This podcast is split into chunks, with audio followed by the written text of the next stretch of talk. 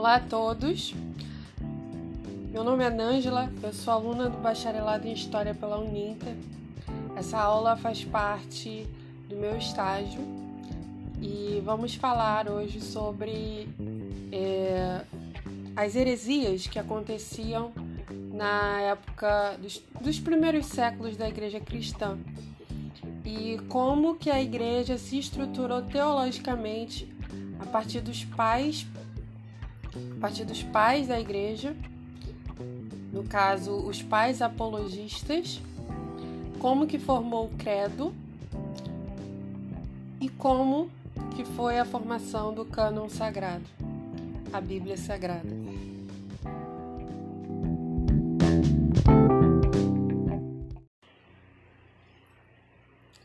No segundo século da Igreja, as heresias dentro da, da Igreja cristã estavam só crescendo. A gente conseguia ver algumas coisas é, no Novo Testamento já, com o apóstolo Paulo falando acerca disso e outros apóstolos também, mas nada se comparava ao que a gente teve depois é, da, da era apostólica. Por quê? Inicialmente, a gente já falou que a igreja era feita majoritariamente por judeus. E essa essa essa questão ela é muito importante porque a gente tem no judaísmo uma prática de, de religiosidade sendo construída na vida do indivíduo desde quando a pessoa era criança.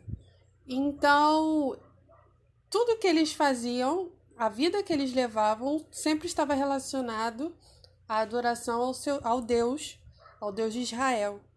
E isso vai ser de grande importância na vida da igreja cristã, porque pelo fato do judaísmo trazer consigo toda, todo o ensinamento das escrituras sagradas, os judeus eles tinham para uma preparação maior em cima do que era a palavra de Deus. Então, praticamente você não via brechas para que heresias entrassem tanto dentro da igreja naquela época. Existia, mas não era tão evidente assim. Quando é, é, a igreja passou a ser feita majoritariamente por gentios, é, ou seja, pessoas que eram da cultura helenista que se convertiam ao evangelho, isso passou a mudar. A igreja começou a ter necessidade de, de fazer uma catequese, um, que eram chamados, né, as pessoas que faziam a catequese eram chamadas de catecúmenos. A gente falou sobre isso na, na primeira aula. E essas pessoas, elas passavam um tempo aprendendo sobre o evangelho, sobre as escrituras, e elas não participavam dos cultos, como a gente já viu. E assim, elas ficavam um tempo como, é, é, é, como um aprendiz mesmo, e dali depois, se ela confirmasse que, que ela cria em Jesus com a sua vida e com as suas práticas, porque tudo isso era, era vigiado, e ela se batizasse e ela confirmasse que, que Jesus era seu Salvador, aí sim ela seria considerada uma cristã verdadeira, uma, uma pessoa realmente é, convertida. A grande questão é que muitas dessas pessoas elas vinham para dentro da igreja ainda com, uma, com um pensamento muito poluído pela, pela sua vida anterior. Elas tinham ainda algumas práticas, algumas crenças, e isso foi inevitável. É, é, de, de, isso acabou entrando dentro da igreja é, de uma forma inevitável. E porque a igreja agora simplesmente é, é, é eram outros tipos de pessoas que estavam por ali. É complicado dizer que essas heresias surgiam por pessoas de má fé. Não era isso. A gente vê nesse tempo uma igreja em crise teológica. é, dificuldade de controlar os ensinos que eram transmitidos, porque eram muitas regiões no império, a igreja só crescia, não existia um, um, uma liderança central ainda, e eram muitos cristãos. E acabava que não tinha como guiar a igreja, é, é, ou alguém, não tinha como alguém guiar a igreja. E aí o que existia? As cartas que os apóstolos escreveram, e essas cartas eram trocadas entre as igrejas. Umas cartas rodavam mais que as outras, mas, por exemplo, os evangelhos, nem todas as igrejas é, é, utilizavam os mesmos evangelhos que, que, que outra. Então, é, elas trocavam essas cartas, mas uma igreja utilizava mais o evangelho de Lucas, outra utilizava mais o evangelho de João. E assim como as outras cartas paulinas e, e as outras cartas que a gente vê no Novo Testamento. E muitas outras cartas vão também entrar no, no cânon sagrado muito tempo depois. E não vai ser uma tarefa muito rápida.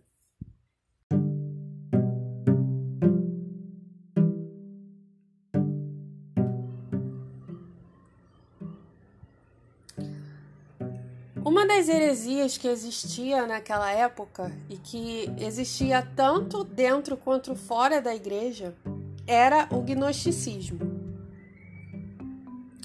O gnosticismo foi uma das mais perigosas heresias te daquele tempo e ele vem da palavra gnosis, que quer dizer conhecimento.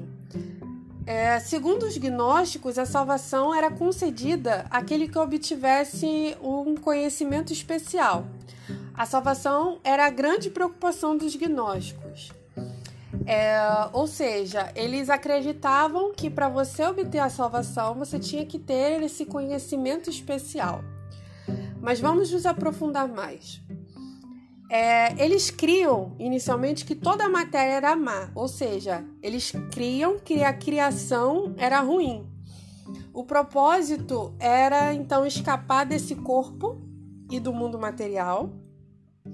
O mundo material era como um exílio para eles e não era o verdadeiro lar. É como se o corpo era, fosse um cárcere para o espírito e, e um obstáculo para a salvação. Então, o nosso espírito era bom, seria bom na, na visão deles, o espírito seria algo bom, e o corpo, toda a matéria, toda a criação é má. É isso que o gnosticismo ensinava. Eles acreditavam, na verdade, que a realidade mesmo era o mundo espiritual. Existia um ser supremo que não teve nenhuma intenção de criar o mundo material mas sim, no caso, ele queria criar o espiritual. Assim teriam sido criados muitos seres espirituais e um deles foi, causa... foi o causador desse mundo. Esse ser em questão era chamada de Sofia, ou sabedoria, que quis produzir algo por si só e resultou num, entre aspas, num aborto do espírito. Aqui, a criação divina é completamente negada. Sendo criado por, por um ser espiritual, o mundo sendo criado por um ser espiritual, ficaram algumas porções ou restos do espírito que estariam dentro do, dos corpos humanos e era necessário uma libertação desse espírito dentro dos nossos corpos. Para que acontecesse essa libertação, deveria vir do reino espiritual um mensageiro que teria uma missão de libertação dos seres humanos né? Onde esses seres humanos estariam num sono profundo e o espírito do, do corpo estaria adormecido, deixando-se levar pelas paixões do, do corpo. Esse mesmo mensageiro deveria dar uma informação, que seria a gnose, necessária para a libertação do espírito. Então a gente teria que ter acesso a uma informação secreta que esse é, é, mensageiro traria né, para a salvação do espírito. Então, nas esferas celestiais existiriam poderes malignos que tinham a função de manter o espírito prisioneiro do corpo E para chegar no reino espiritual era necessário passar, passar por todas essas esferas, e o único modo de fazer era possuindo o conhecimento secreto que esse mensageiro deveria vir revelar. O gnosticismo era tão forte que havia quem acreditasse nesse ensino dentro e fora da igreja, como eu falei inicialmente. Dentro da igreja, acreditava-se que Cristo veio à Terra para nos dar esse conhecimento. Então, Cristo seria o possível mensageiro. Já que a matéria é má, esses cristãos acreditavam que Cristo não teria vindo como homem, mas como um fantasma. Seu corpo, na verdade, por algum milagre, parecia humano, mas não era. Então, eles negavam o seu nascimento, obviamente. Mas enquanto os gnósticos acreditavam estar presos em seus corpos, eles precisariam viver nesse mundo. Assim, eles viviam castigando seus corpos contra as vontades carnais e suas paixões, e outros viviam totalmente uma vida libertina. Então, enquanto uns é, é, se martirizavam, outros viviam é, de qualquer forma porque seus espíritos estavam adormecidos mesmos e não tinham nenhum problema.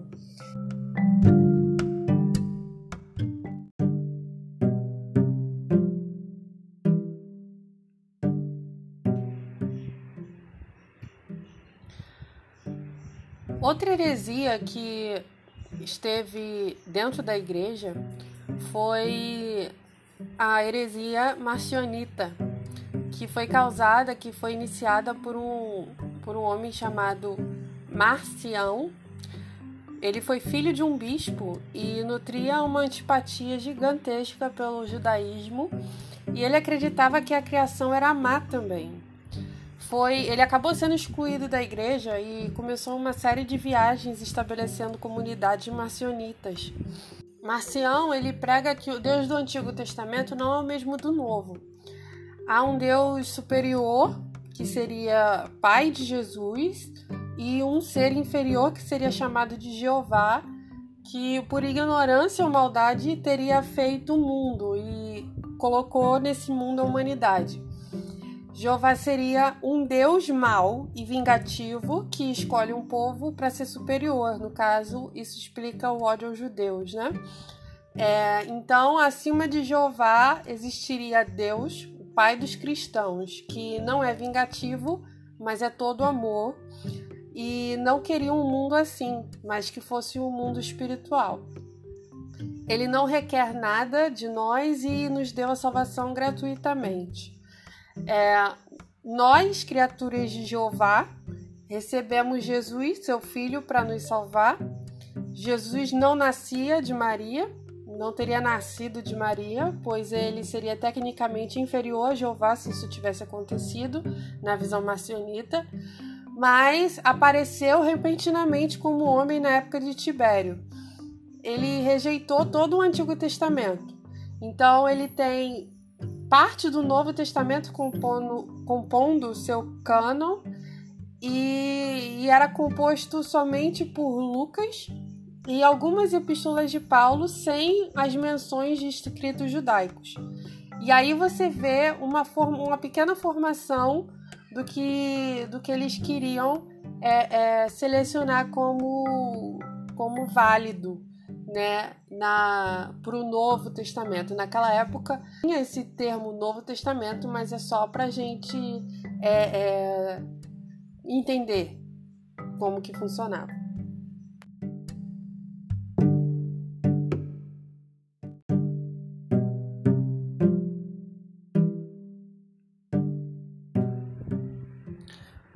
Quando o gnosticismo perdeu a influência e foi considerado uma heresia, além de também uma religião independente, é, naquela época, surgiu o maniqueísmo.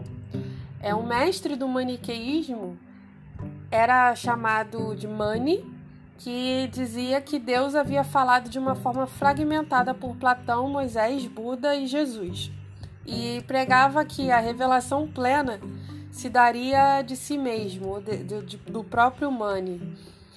Ah, ele almejava uma religião universal unindo zoroastrismo, budismo e cristianismo e afirmava que os apóstolos corromperam os ensinos de Jesus e que ele estava transmitindo, no caso Mani, estava transmitindo a verdadeira é, é, mensagem, uma palavra, uma verdade pura. E a salvação era, era vinculada a um conhecimento secreto. É, Mani também teria sido crucificado.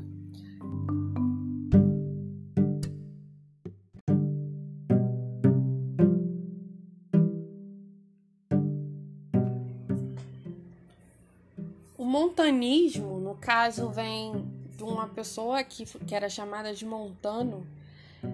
Ele era auxiliado por duas profetisas também, é, chamadas Priscila e Maximila, que elas afirmavam que havia chegado a era do Paráclito, que eles chamavam, que eles acreditavam que finalmente o Espírito Santo estava falando por meio de profetas.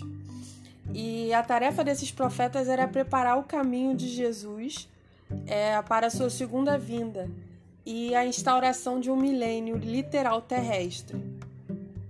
Eles acreditavam que viviam os últimos dias e viviam uma vida moral religiosa bem rigorosa e buscavam se martirizar.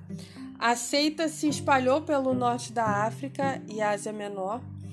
É, eles afirmavam o credo, né? Por isso que eles estavam dentro da igreja. A igreja os rejeitou por utilizarem as profecias como se fossem maiores que as escrituras.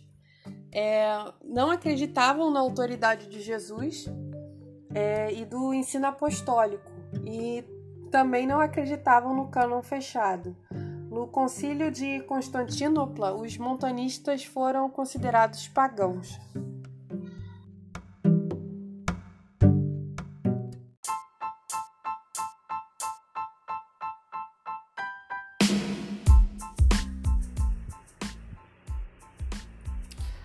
Credo dos Apóstolos foi um meio que a igreja encontrou para reconhecer os verdadeiros cristãos em meio a tanta heresia que tinha na vida da igreja. E um dos principais usos do credo era no batismo. É, era uma forma de confirmar se realmente você cria no, no principal, no, no, na, no, nos princípios da igreja que a igreja ensinava né, na, na verdade genuína do cristianismo. Então ele começa assim: crê em Deus Pai Todo-Poderoso? Creis em Jesus Cristo, o Filho de Deus, que nasceu do Espírito Santo de Maria, a Virgem, que foi crucificado sob o Pôncio Pilatos e morreu, e se levantou de novo ao terceiro dia, vivo dentre os mortos, e que ascendeu ao céu e se sentou na destra, à destra do Pai e virá julgar os vivos e os mortos? Creis no Espírito, na Santa Igreja e na ressurreição da carne? Então, esse texto, ele, esse credo, ele foi elaborado para que as pessoas candidatas ao batismo ou em vários momentos das, das liturgias da igreja, ou enfim, é, em vários momentos em que os cristãos é, eram desafiados a, a, a, afirmar sua fé, é, esse credo era utilizado.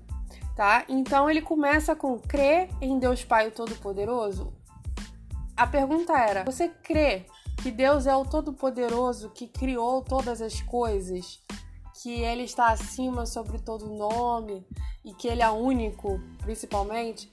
E aí você tem aqui: creis em Jesus Cristo, o Filho de Deus, que nasceu no Espírito, do Espírito Santo de Maria, ou seja, você crê na divindade de Jesus como filho de Deus e você crê na que Jesus veio como carne também, que ele encarnou e que ele nasceu de uma virgem e ele foi crucificado sob Pôncio Pilatos, ou seja, ele era uma figura histórica. Você crê que ele veio realmente a esse mundo sobre um período de, do, do Império Romano, por exemplo?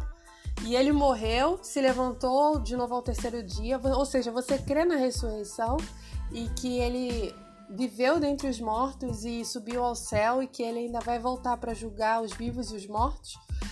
você crê no Espírito Santo, na Igreja Santa? Ou seja, você crê que é, é, o que aconteceu ali em Atos 2 foi de verdade?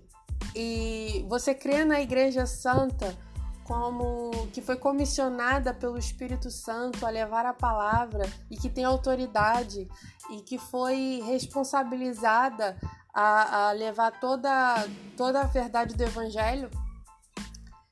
E você crê na ressurreição da carne? na volta de Jesus, né? Então é, é esse credo ele, ele foi feito com 100% de intenção de bater de frente com as heresias daquele, daquela época. Então é tudo aqui é, é intencional, tá? E ela vai principalmente contra a, as doutrinas marcionitas que diz que Deus e Jeová é distinto, por exemplo, mas aqui ele já começa. Você crê em Deus Pai, você crê em Jesus Cristo, você crê no Espírito Santo. Já também está falando da Trindade, né? É, e, e, esse é, seria a confirmação de que os cristãos de fato criam é, na verdade genuína do Evangelho.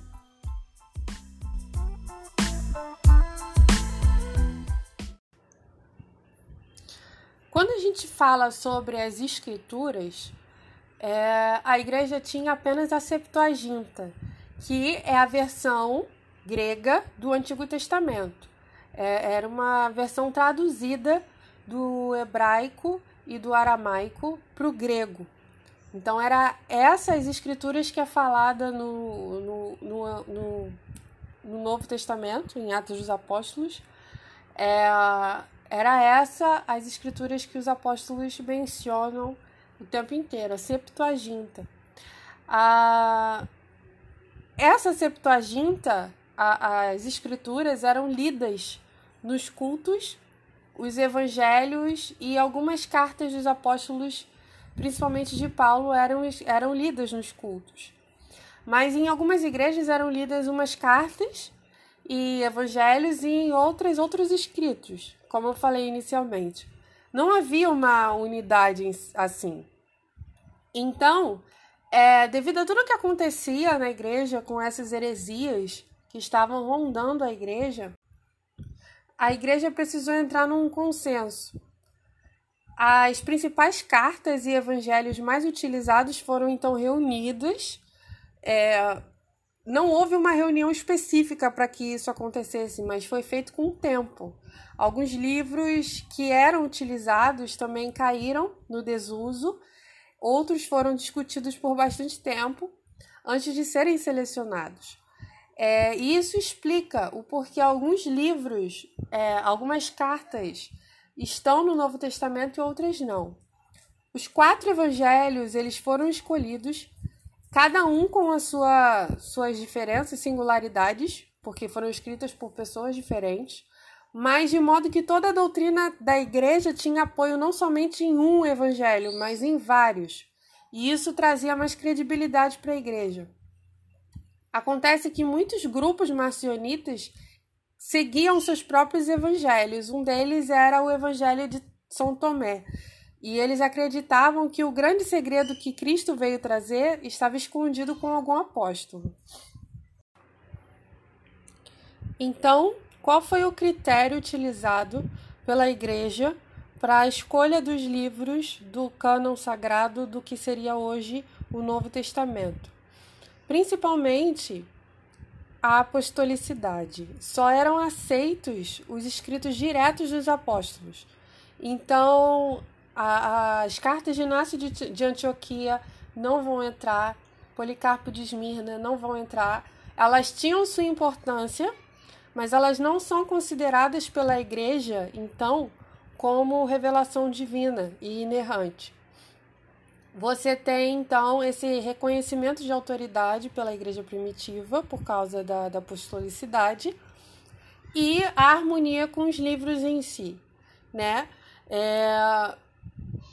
Quais os livros que demoram um pouco a entrar? O, o próprio Apocalipse demorou bastante para entrar, na, nessa lista do, do Novo Testamento. Hebreus também, a gente não tem conhecimento de quem foi o autor da carta aos Hebreus, tá? Mas Hebreus acabou entrando. Por mais que exista desconfiança de que alguém é, que não, não fez parte é, é, como apóstolo tenha escrito, mas é, tem a possibilidade ou de Lucas ou do apóstolo Paulo ter escrito essa carta. E ela acabou entrando na, na lista de, de selecionados ao Novo Testamento.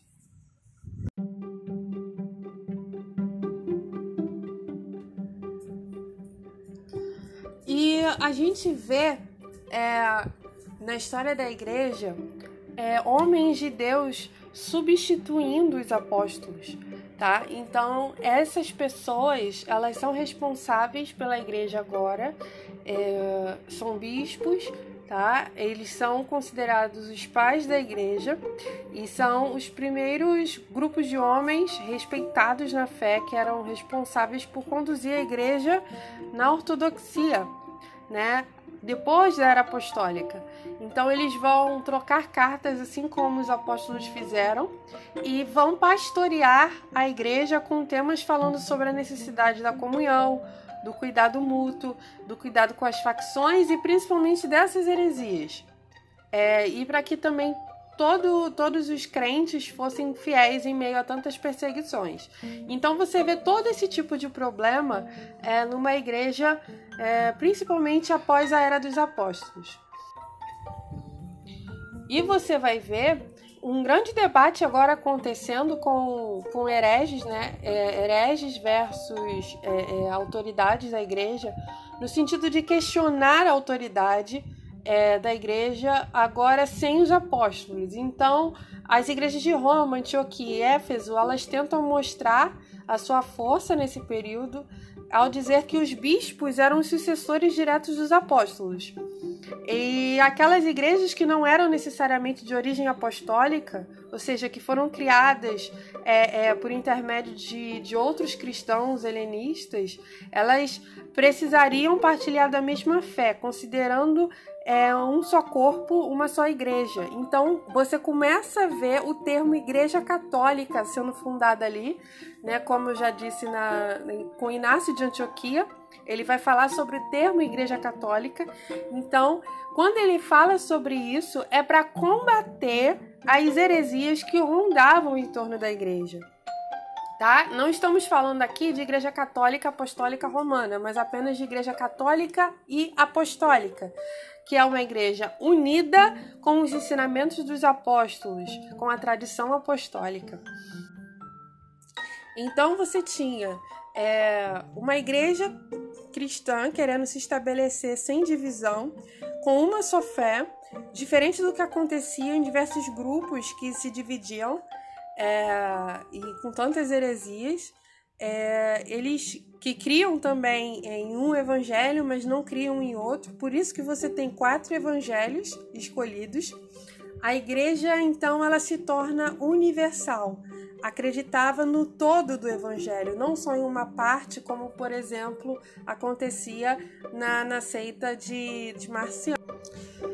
E aí, diante de tantos ataques contra o evangelho, né, contra o ensino genuíno dos apóstolos, vão surgir dentro da igreja uma categoria, uma segunda categoria de homens que também vão ser considerados pais da igreja, mas diferente dos pais apostólicos, vão surgir os pais apologistas, que vão ser pessoas, vão ser intelectuais que vão desenvolver a teologia e vão lutar contra os ensinos heréticos. E eles vão trabalhar principalmente nos debates. Eles não vão atuar diretamente nas igrejas com os membros em si, mas eles vão para a academia. Eles vão contra os filósofos. Eles vão contra é, é, alguns judeus também que, que, que ainda existiam naquela época, que, que falavam contra a igreja, eles vão contra essas classes de pessoas.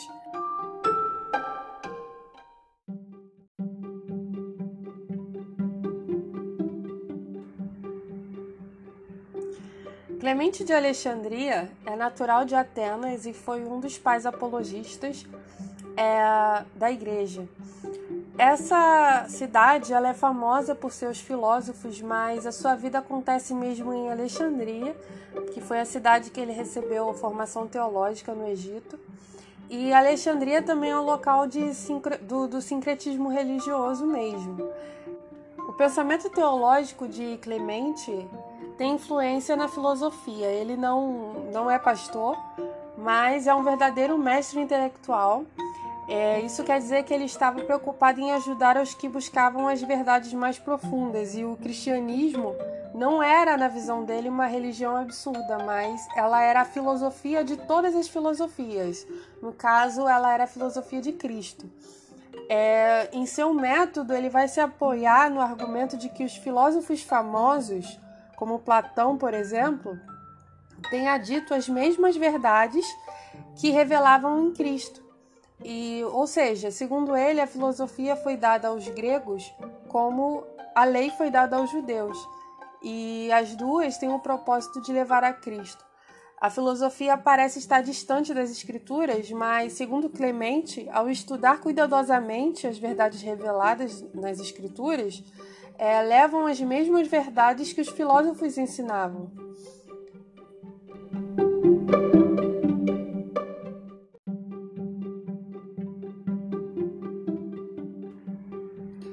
Irineu de Leão foi discípulo de Policarpo, é natural da Ásia Menor, nasce por volta do ano 130 e se muda para Leão, que hoje é a França. Ele foi presbítero e depois foi bispo. Ele, na verdade, era pastor e não tinha interesse em conhecimento filosófico, mas procurava dirigir a igreja na sã doutrina. Ele refuta, refutava as heresias instruir os crentes. Duas obras de Irineu são a demonstração da fé apostólica, que você pode procurar, e a refutação da falsa gnosis, também que você pode procurar. Eu separei aqui uma citação que fala acerca da sua teologia, que diz assim: Irineu é antes de mais nada pastor. Desse modo, ele mesmo concebe a Deus como um pastor Deus é um ser amante que cria o mundo e a humanidade não por necessidade nem por erro, como pretendiam os gnósticos, mas por causa do seu próprio desejo de ter uma criação a qual amar e a qual dirigir, como o pastor dirige o seu rebanho ao redil. À luz dessa perspectiva, toda a história aparece como o processo mediante o qual o divino pastor, no caso Deus, vai dirigindo a sua criação em direção à consumação final. A coroa da criação de Deus é a criatura humana. O ser humano foi criado desde o princípio com, como um ser livre e, portanto, responsável. Essa liberdade é tal que, mediante ela, podemos conformar-nos mais e mais à vontade e à natureza divina e gozar de uma comunhão sempre crescente com o nosso Criador. Mas, por outra parte, a criatura humana não foi criada desde um princípio em toda sua perfeição. Como pastor que, que é, Deus colocou o primeiro casal no paraíso, não em um estado de perfeição, mas como meninos, ou como crianças, entre aspas. O que isso quer dizer? é que Deus tinha um propósito de, ser, de que o ser humano crescesse de tal modo em comunhão com Ele que com o tempo chegasse a estar ainda acima dos anjos.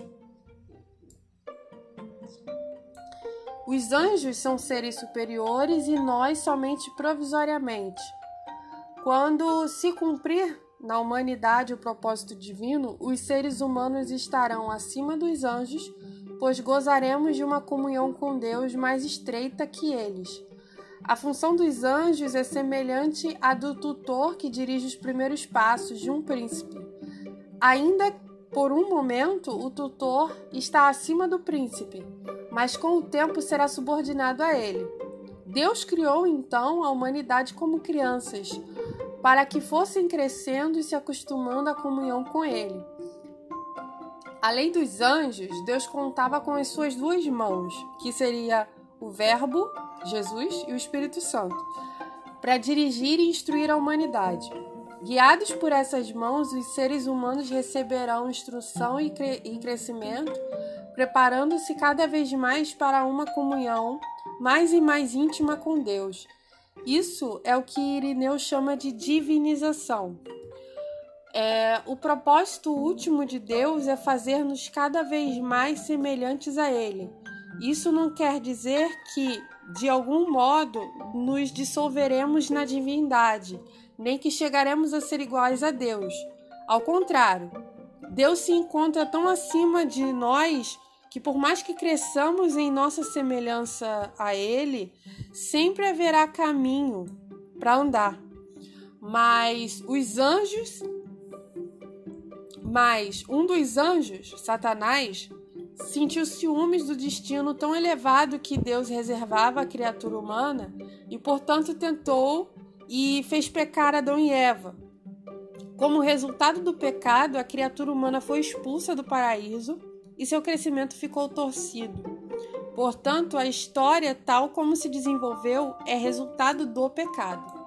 Essa é uma citação do livro Uma História Ilustrada do Cristianismo, páginas 112 e 113, volume 1, livro volume 1, A Era dos Mártires.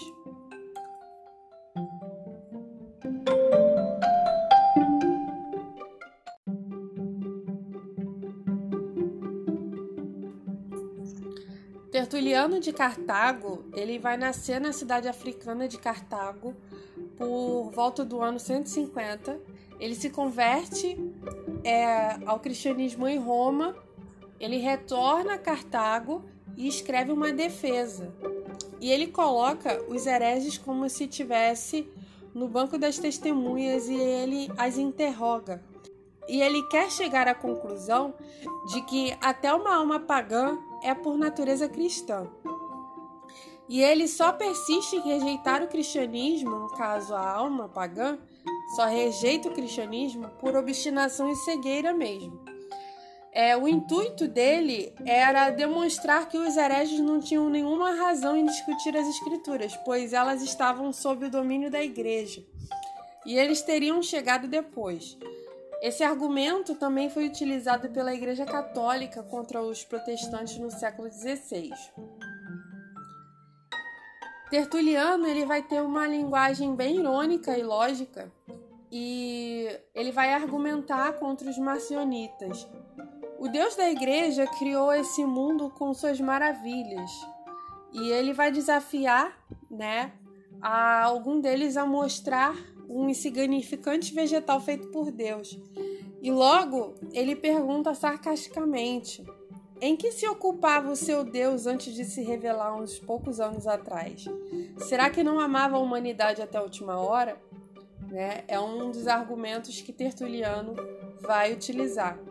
Só que Tertuliano ele vai acabar se unindo ao movimento montanista, que o resto dos cristãos considerava herético, e os seus escritos detalham pouco sobre isso.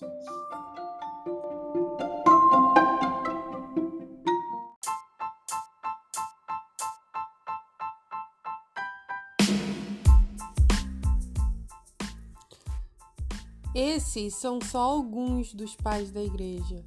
Você pode conferir tudo na coleção patrística disponível no link que eu deixei para vocês aí no grupo e tem muita, muita coisa.